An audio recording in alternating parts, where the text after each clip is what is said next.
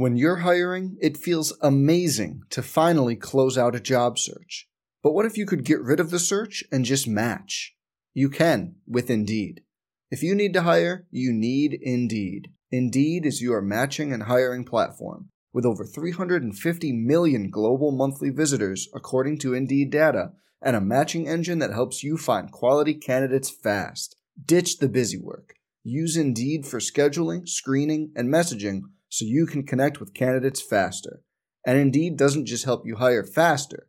93% of employers agree Indeed delivers the highest quality matches compared to other job sites, according to a recent Indeed survey. Leveraging over 140 million qualifications and preferences every day, Indeed's matching engine is constantly learning from your preferences. So the more you use Indeed, the better it gets. Join more than 3.5 million businesses worldwide that use Indeed to hire great talent fast. And listeners of this show will get a $75 sponsored job credit to get your jobs more visibility at Indeed.com slash BlueWire. Just go to Indeed.com slash BlueWire right now and support our show by saying you heard about Indeed on this podcast.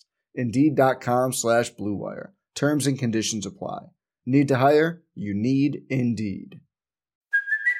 Hey, it's Kaley Cuoco for Priceline. Ready to go to your happy place for a happy price? Well, why didn't you say so? Just download the Priceline app right now and save up to 60% on hotels. So, whether it's Cousin Kevin's Kazoo concert in Kansas City, go Kevin, or Becky's Bachelorette Bash in Bermuda, you never have to miss a trip ever again. So, download the Priceline app today. Your savings are waiting. Go to your happy place for a happy price. Go to your happy price, Priceline. The names behind the numbers, the stories behind the names. This is the Her Hoop Stats Podcast with John Little. It just makes me so happy that this next generation, and for me, my next generation, my kids were, you know, wearing jerseys of these players and excited about the draft last night. The biggest newsmakers, the best storytellers. The Her Hoop Stats Podcast. Here's your host, John Little. What a weekend. Welcome into the Her Hoop Stats podcast. I'm your host, John Little. Thank you so much for being here as we celebrate the WNBA draft, all the players that were taken, and just a great all around Friday night. Thank you so much for being here. And man, uh, we had a lot of fun covering the WNBA draft and leading up to it. But not only us at Her Hoop Stats, we think that the women's basketball uh, media in total did a wonderful job covering the draft this year. So much in depth coverage out there, and so many people who really care about it. And that's the great thing about social media and the landscape these days the outlets for people to be able to cover their favorite sports they just continue to grow and there's no limits for you say if you're a basketball supporter that wants to cover the WNBA you can do that. If that's something that interests you, covering women's basketball, you know what? You can find an outlet. You can find a way to do that. And I think that's the reason that the women's game is seeing so much more coverage. It's just truly organic. It's truly the fan getting involved here. And it has meant a depth of coverage like women's basketball has never seen. It was a terrific week for that. On the show this week, it is Rebecca Lobo women's basketball announcer at ESPN, an analyst for games, and she was also in studio with Ryan Ruocco on Friday night, analyzing all of the picks as they came in. There is no better person to go through the WNBA draft with than Rebecca Lobo. Wanted to have her on the show for a long, long time, and we finally got that chance. Here it is, our conversation with the Hall of Famer, Rebecca Lobo. And Rebecca has recovered, and she joins us this morning. Rebecca, thanks so much for the time. Really appreciate it. My pleasure. I don't know how much I've recovered, but. Uh... well, it was uh, certainly a different one, an interesting one. As much as you can tell us from the draft execution portion of it, uh, obviously in studio, you and Ryan and Sue, um, uh, you know, you're in sync there. Uh, but with all the moving parts remotely, eh, how difficult was that for ESPN to pull off last night? You know, I give uh, the people on the production side so much credit because the three of us on the set never felt um, whatever they might have been dealing with back in the production room. You know, at times they would come to us and say, All right, the feed has gone out. We're going to have to postpone this interview or that sort of thing. But for the most part, to us, it felt really, really smooth. And uh, I thought, you know, Holly had the most challenging job because uh, she was separate from us, and there was, you know, it was a little bit harder for her feel. But um, I was watching some of it back. I thought she did a great job. I, I thought under the circumstances, the league and ESPN did about as good a job as they could have done. Well, and it was uh, certainly, uh, you know, the the delay and, and, stuff like that. Certainly challenging, like you said, for Holly. She's got that double delay, uh, but Holly just is, is, such a pro, and she just uh, does a great job of of keeping the face on and and and barreling through it as well. But that's that's just what you guys had to do last night. And you know, I think the biggest thing for us is we just wanted to try to do the draft justice. We wanted to do the women justice. We wanted to make sure that we showed where they were going. If we had the time to talk talk about them that we were able to do that because this is their moment. And their moment had already been changed because uh, of COVID 19, and their moment had been changed because they weren't all together in New York celebrating uh, with their class. But we were just trying to do as much as we could um, for the draftees. And, and I thought, you know, when I saw what the league had done in terms of sending the boxes to each player that included all 12 hats and mm-hmm. some other swag and a message from the commissioner, I was just like, wow, that that was the right move to make. And um, and when I first heard that the draft wasn't going to be postponed, I was thinking, you know, well, this is a little bit odd because everything is so uncertain. Why why are we uh, proceeding with the draft? And then um, I'm thrilled that that they did because I think it gave everybody something to focus on, something exciting and happy to focus on right now when we truly need that. Well, absolutely. And, you know, there's been a lot of focus on the WNBA draft, uh, probably more than ever, which, you know, obviously COVID 19 is one of the most horrible things that uh, we've seen in this country in the last hundred years. But at the same time, it really gave people an opportunity to look forward to this this moment like you're saying and, and really zero in on it how do you think that might help the WNBA in the long term I think it's certainly going to help. I mean, the the media attention and the uh, eyeballs on the WNBA have continued to grow, and and and throughout the course of the playoffs, so maybe the last two years, in particular last year, you just felt like.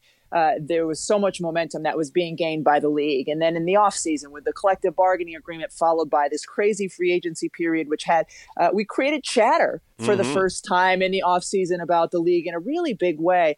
And John, for sure, um, the number of um, people talking about the WNBA draft this year was exponentially more than anything I've ever experienced before. And, um, and, and a lot of it is within the WNBA community. You know, there's so many more people covering the sport. I think maybe four years ago, there may have been one or two people doing a mock draft. Uh, this year there were multiple mock drafts. You know, my my Twitter timeline, granted, it's it's the people I follow are mostly women's basketball, but full every day of people talking about the upcoming WNBA draft. And then last night, uh, you know, so much buzz. Um, that you wouldn't normally have. So I'm interested to see what the ratings are going to be. But certainly, um, right now, the WNBA in its off season is being talked about in a much bigger way than we have ever seen in previous years. And of course, Sabrina Ionescu is a big part of that. She goes number one overall last night. Just the fact that she's going to, you know, Brooklyn or the New York market, however you want to put that, it was an obvious pick for them, of course, but there's a lot of buzz in the New York City market to get you know, the most recognizable women's basketball player to come out of college since Rebecca Lobo. So, do you think that? so, how do you think? Um, what's kind of the next step here for Sabrina as as kind of a rock star in in NYC? What do you see for her beyond just uh, the basketball floor, as far as just a face and a voice in that area? Yeah, I mean, it, Sabrina to, to New York is a is a perfect marriage, and um, even with the uncertainty of if or when there will be a, a, WNBA season this year, she, I think, is going to immediately, if she chooses at some point to live there, um, she, I think she immediately will become one of the the sports celebrities in the city. Um, in the first couple of years of the of the WNBA, and, and when I was in New York, myself and Teresa Weatherspoon, you know, we would be invited and go to all the events that were happening. And it was we would we would laugh because we would always be with Michael Strahan or or um, some of the other you know players on the Giants or the Jets or the Yankees like at these different events you just kind of become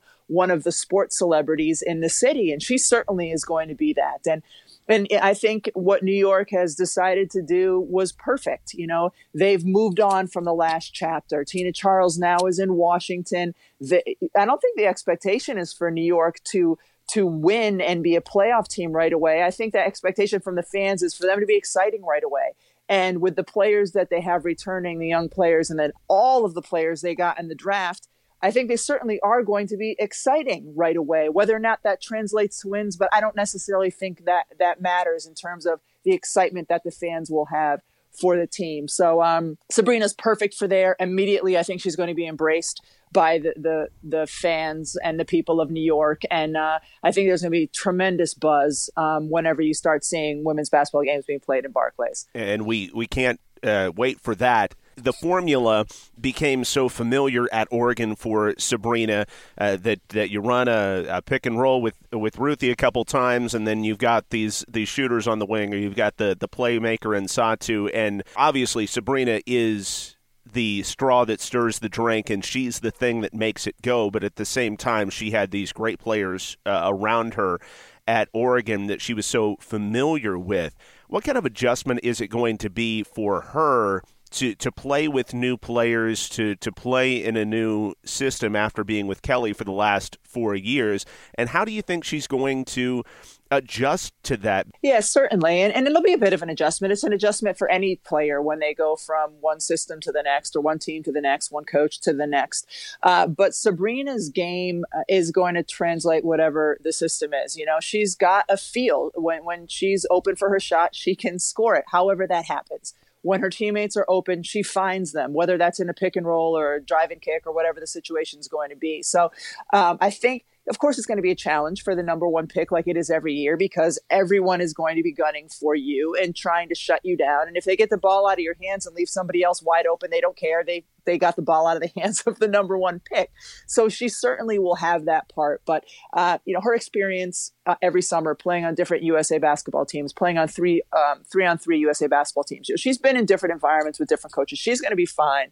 Uh, you know, I, I, I think Walt Hopkins clearly, uh, you know, stocked the team last night. It was like uh, big wing, then another big wing, then another big wing. You know, he clearly has a, a type of player that um, that he was looking for in the draft, a, a, way that he wants to play that I think will certainly. Um, you know, play to her strength. So, what is that going to look like? We don't know exactly, but um, but I can't wait to see what it's going to look like. And and it's been a while since we've had a draft where a, a team that really struggled the previous year, it's been like, man, I can't wait to see what these guys look like. It's usually, oh, you know, they got a little bit better. You know, maybe they'll be a little closer to the playoffs.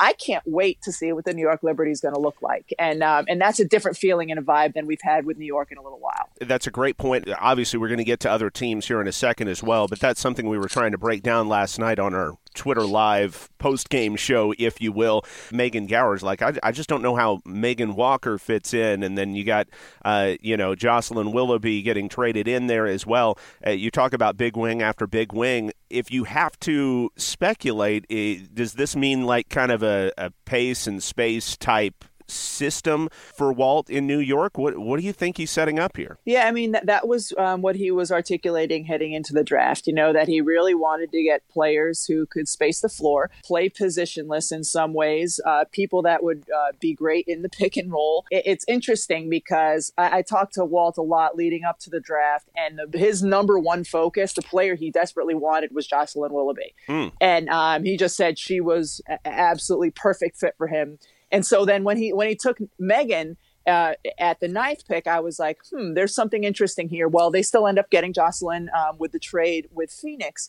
So, um, you know, he loves the the big guard who can shoot threes, who can um, who can switch out defensively. Megan and Jocelyn, he talked to me b- saying both players they could go small ball, small ball and play them for extended periods at the four spot. Um, he t- was telling me early on uh, that you know they val- they highly valued Kylie Shook um, because of how she can clog things up defensively and, and, defend and switch out a little bit on the perimeter, but also her ability to shoot from the three point line. So he has clearly a specific idea of how he wants to play. And every player that he talked to me about that he coveted, he ended up with. Um, so I, I think he saw maybe Kylie Shook or maybe even Jazmine Jones a little bit higher on his board than other people had them. He he didn't care. He has a way he wants to play. He got the players that he he wanted, and that's one of the reasons I'm so excited to see what it turns into because uh, he has a vision. What that's going to be, um, you know, we'll kind of have to wait and see. It is a race to build a uh, dynasty between, it feels like, New York and Dallas uh, right now. Obviously, there are some halves in this league. Uh, we know about the big threes uh, all over this league right now and, uh, and how uh, stacked some of these veteran teams are.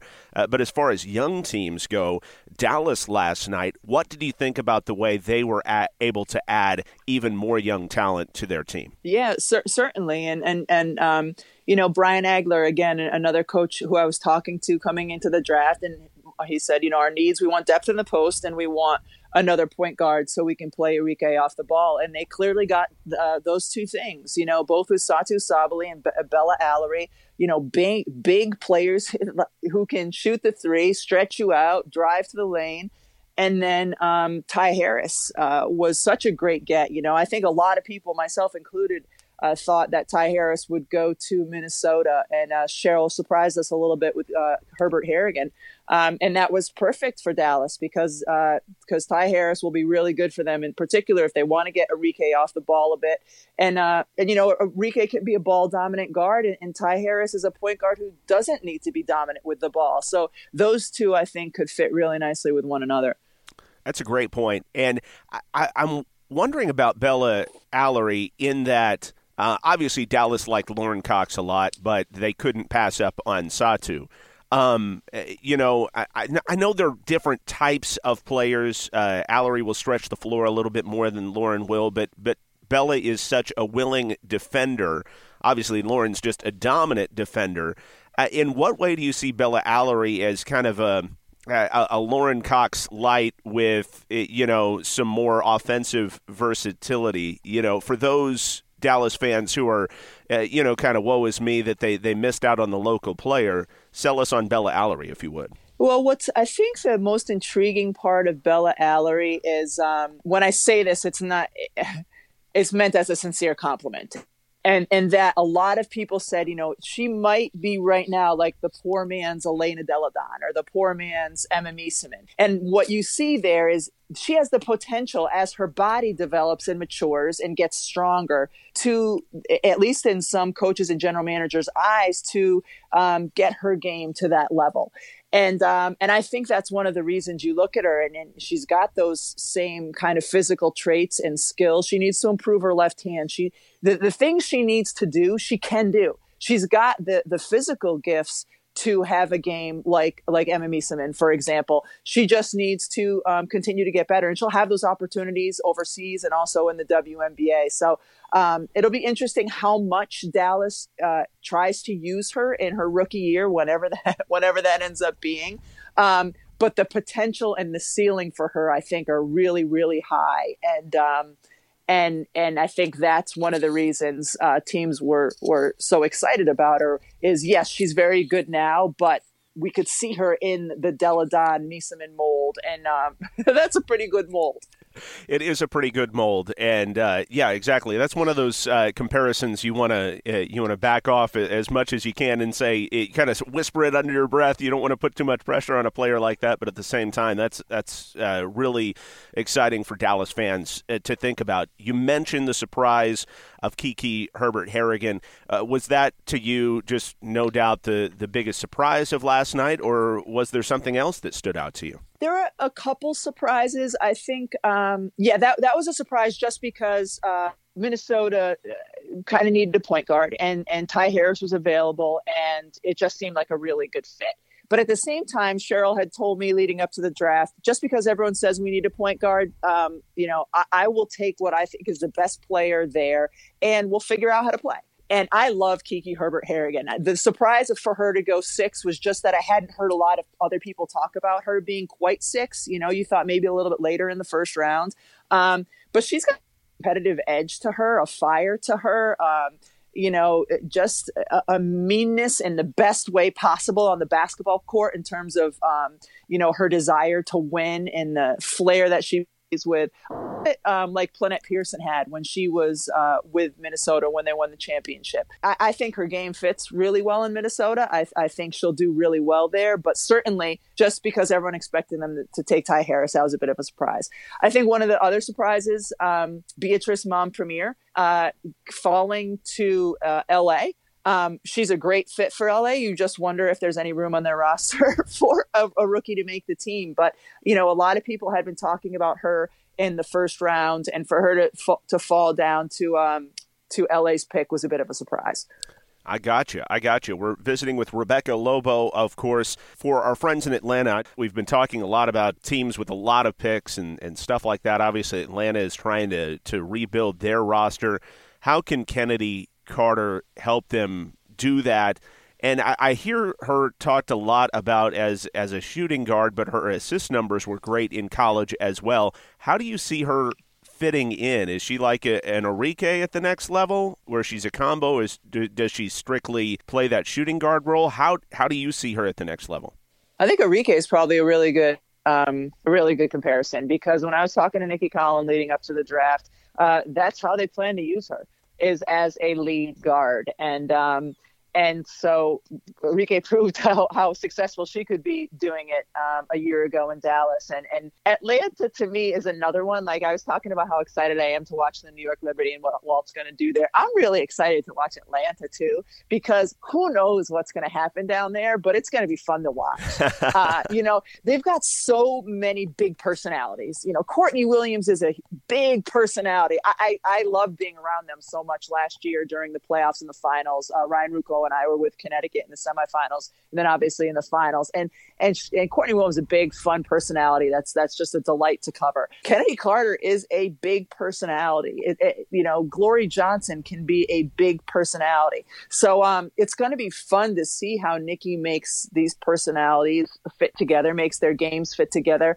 Uh, but yeah, I mean, uh, if Chennedy can really embrace the role of balancing her dis- distribution with looking for her own shots, and if she can really mesh with Courtney and, and mesh um, with, you know, Shekinna Stricklen shooting the three and Glory Johnson running the floor, like they could be really good again. And, and Ryan Ruocco and I were talking about that a little bit last night, you know, because Atlanta was so close to playing for a WNBA final and are playing in a WNBA finals. And then last year, you know, they just struggled. So um, are these pieces enough to get them back to the to what they looked like two years ago? We'll see. But uh, that's another one. It's just going to be fun to watch um, that chemistry develop. Here's what it comes down to: is in this league with uh, you know, as everybody says, the 144 best players in the world. There are storylines on every single one of these teams. There are great players on every single one of these teams, and the margin is so thin. Sometimes I, I, look back at Atlanta last season, for instance, and I guess they ran into you know some injury problems and. Um, you know, sometimes teams are young and things like that. But at the top, when we've got these these six power teams it feels like this coming into this season where you know you could squint and see every one of them winning a championship uh, whenever the season does happen. What's the difference between a championship and no championship for some of these power teams that have been put together for next season?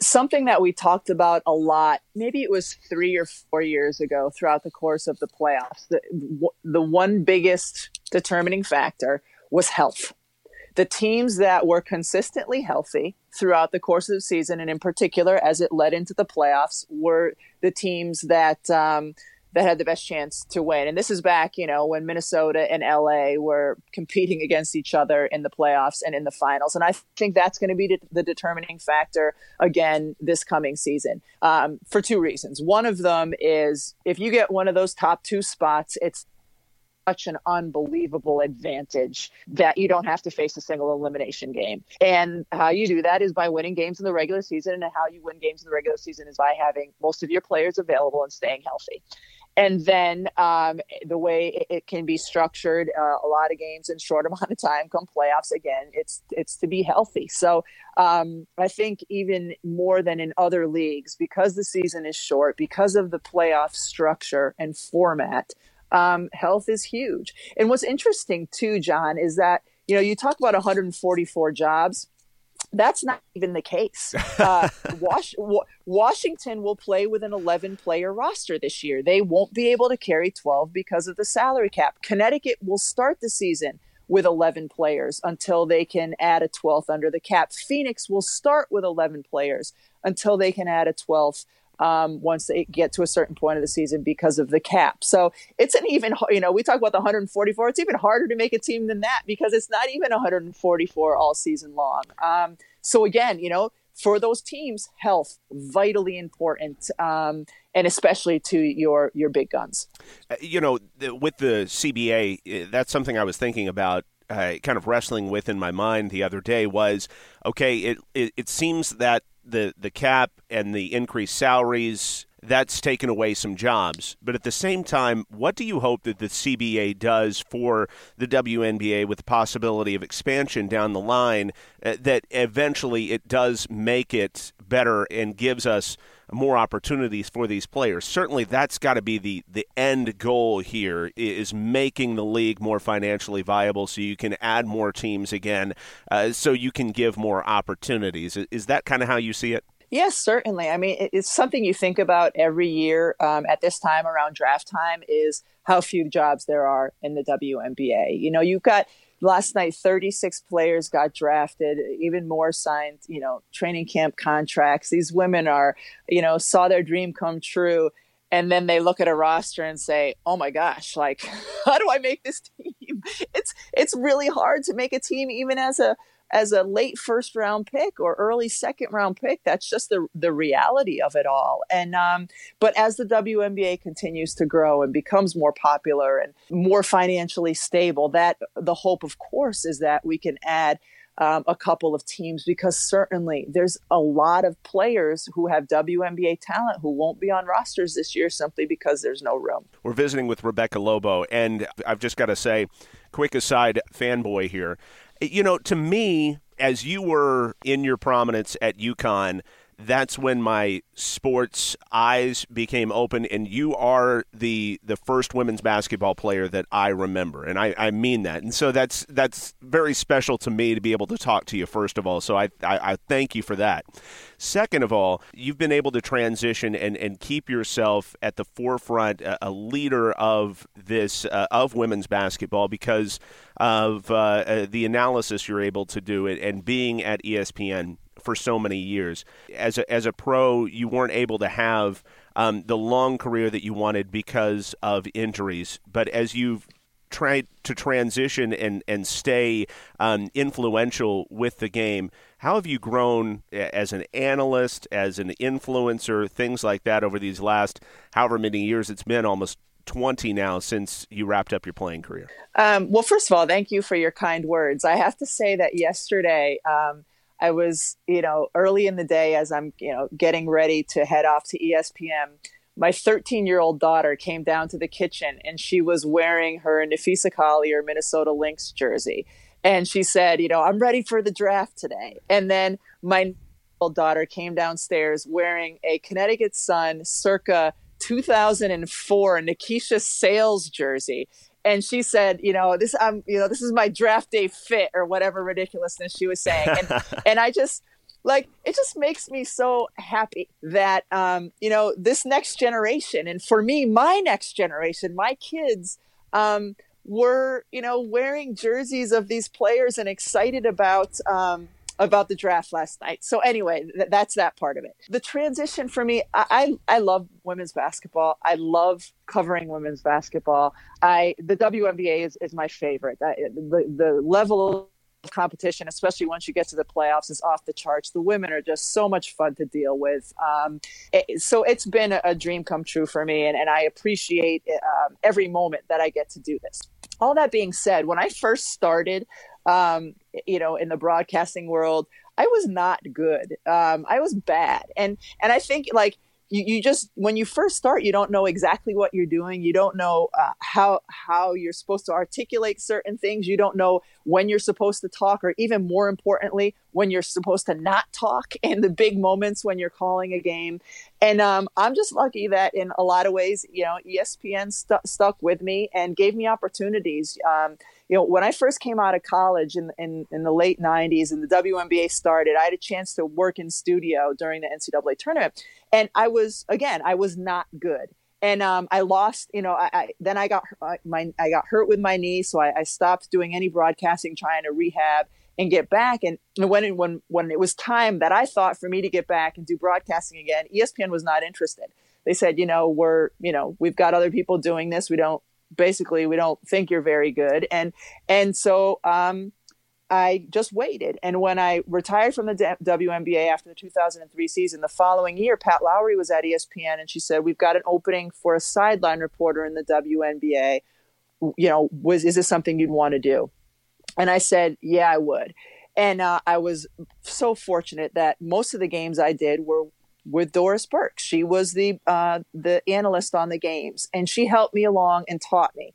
And then after that, I got an opportunity to do sideline for women's college games. And again, Doris was the analyst on those, and she took me along and taught me. And during those games, just because I was listening to her the whole time, I really started to learn the right way to call basketball games. And then from there, got some opportunities as an analyst and eventually have gotten to the point where I get to call the Final Four. I get to call the WNBA Finals. But it's been a real process for me over the course of the last 15 or 20 years. Um, you know, to right away when I came out of school, I was handed this awesome studio gig, wasn't very good at it, and then had to start over and work my way up. And um, and again, that's I think one of the reasons why I don't take any of it for granted and absolutely love doing what I do. And uh, and appreciate the fact that that I still get to do it. That's awesome. I what made you stick with it and know that you wanted to do it if like you say you weren't any good at it at first or you know you weren't very good at it at first what what was the determining factor that made you say listen I, I I, I still want to do this though and I want to get good at it what what was that well it's funny because you don't realize at the time necessarily that you're not good it's not until later when you look back, you're like, man, I was not very good. Amen. Um, it's, it was right. you don't know what you don't know. So, um, I just I wanted to do it, and because I wanted to do it, I wanted to be I wanted to get I wanted to get good. And again, I was just put in really fortunate situations for me. Uh, um, you know, early when I was calling those college games as a sideline reporter, Mark Jones was the play-by-play, and Doris was the analyst. I mean, how lucky was I that eh, you know I got to, to learn from that, and then early days when I was sideline on the WNBA. You know, Pam Ward's calling the games. Doris is an analyst. Uh, you know, it was it was a great opportunity for for me to learn. But I loved it. I loved it, and I wanted to get good. And so, um, you know, there's you get a real adrenaline when you are are part of a telecast that like a, a great game. There's a real adrenaline there because the crowd's big. You're feeling it too you, you know after a game if you've called a good game um, or, or, if the, the analysis was good or not good. And, and it's a high when it is, just like it is for players when you've played well. So there's just a drive to be good at something. And, um, and you know, I'm hopefully I'll, I'll continue to get better because um, I still really, really love to do this. What's the best advice you ever got from Doris Burke? I'm not sure if it was particular advice that she gave me. Um, but just watching her, there is no person who does more and says more with fewer words than Doris. She always picks out exactly what she wants to say and can say it succinctly. And that's so important in a fast moving game like basketball because you need to be in and you need to be out um, when it's, you know, when it's time for you not to be talking. And the other thing is, just listening to her and watching her in big moments and how she handles them. And most of that time, that just means knowing when to be quiet. And um, and just the other night, ESPN was replaying uh, Game Five, I believe from 2018, when uh, when Seattle beat Phoenix um, to move on to the finals. And it was this huge game. Sue Bird has an amazing game. Ryan Ruocco had an amazing call on that game. And I said to him when I saw him at the draft, I said, the thing I was most proud of in myself in that game was that I knew when to be silent because that's really important. know when to let Ryan do his thing, know when to just let the crowd take over. And I think that's a huge thing I learned from Doris is knowing when to be silent and then how to say things in the fewest amount of words, which I just did not do very well answering your question, by the way. That's what a podcast is for. This is when we get out all the words. You know, exactly. during the games, we've got to be, you know, we've got to be succinct. But uh, you know, right now, you know, this is when we get to listen to ourselves talk and stuff like that. Um, how's your how's your family dealing with this really weird time right now? It, it's the weirdest uh, time of all of our lives. Um, so I've got four kids. My oldest is a sophomore in high school. Um, I have an eighth grader, a sixth grader, and a fourth grader. So they are all doing school from home. My oldest takes classes via Zoom, so she's you know in a room doing her normal school thing. Um, my eighth grader and sixth grader, you know, they get their assignments, they can work on them. But John, I tell you what, I have become a fourth grade teacher, and uh, you know, my my fourth grader, uh, her teacher at school is terrific. They send things, but for a nine year old, that's not an age where they do really well just sitting down and getting their work done. So I sit next to her. I've uh, I've brushed up on how to um, add and subtract fractions and uh, improper fractions and all that fun stuff. So um, the, the, one of the things that was so great about the draft, it was two weeks of full immersion back in the WNBA for me, and really working and having a focus on on that part of my brain. Um, but starting Monday, I will be back, uh, spending most of my time as a fourth grade teacher, and then you know trying to stay sane. I, I live in a really rural part of Connecticut, and so it's very safe for us to go out for walks or for hikes and that sort of thing. Um, but you know, the rest of the time we are pretty much um, staying home and, you know, not trying to be as safe as possible. Um, and for me, you know, I go to the grocery store only once a week. That's my only time out in public with my face mask on. So we're taking this really seriously. It's a weird world we're living in, but um, but certainly doing everything we can to to keep uh, people safe. So very weird. I don't know if it's good or bad that my day job. I am working from home right now, but it, you know, I'm I'm on the air, so I'm in and out of my walk-in closet. And you know, sometimes I get asked about fractions and things like that, and I'm just like, uh, "Yeah, it's it's five over two, it's two and a half." I mean, come on. And but she's like, "Why?" You know, and how do I how do I yeah. get there? And I'm like, I I don't know. I don't know what I'm supposed to tell you. I, I, so I commend you, is what I'm saying, for doing the teacher aspect of that, not just the uh, the the end game there. So that's uh, very very well, impressive. I, I, have to say there there have been times where like my kid will have uh, one of my kids will have a math problem, and then you know you solve it, and then underneath they say, yeah, but I have to say why I got this answer. And I, I say, why? It's math. It's the beauty with math. There is no why. It just is. It just is. It's a fact. It just is. This isn't philosophy. This is math. exactly. So my heart goes out to you for all the different balls you're juggling right now uh, with your family life. But uh, we were so excited to to see you, Ryan, Holly, the whole crew, Sue on the uh, air last night talking some women's basketball, and it certainly gave us at least a touch of normalcy. So uh, we appreciate that, and thank you so much for spending so much time with us this morning. Oh, it was such a delight to be uh, to be around those guys last night. I don't know how it's going to happen, what form it will take, what it will look like, but gosh, I'm hoping there's some semblance of a WNBA season because one, that means the world is at a place where we can do that. But two, uh, this league is ready to just explode. And um, I think this upcoming season could just be spectacular. Thanks so much to Rebecca Lobo for joining the program. And I hope that helps you wrap up WNBA draft week and helps you kind of uh, get your head around what just happened in the WNBA. And of course, like she said, we hope that uh, sooner rather than later we're able to see some games played in the WNBA and across the sports landscape as well because it feels like it has been forever a reminder make sure to rate and review the show. It helps us out so much on Apple Podcasts when you do.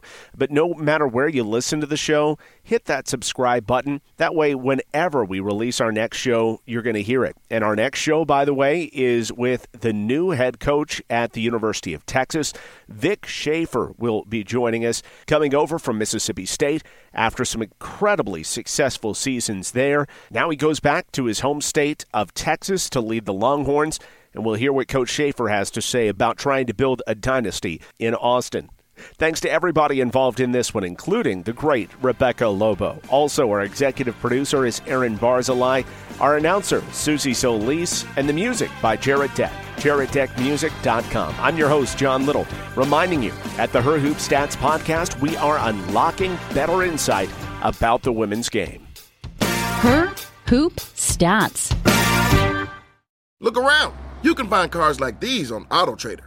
New cars, used cars, electric cars, maybe even flying cars. Okay, no flying cars, but as soon as they get invented, they'll be on AutoTrader. Just you wait. AutoTrader.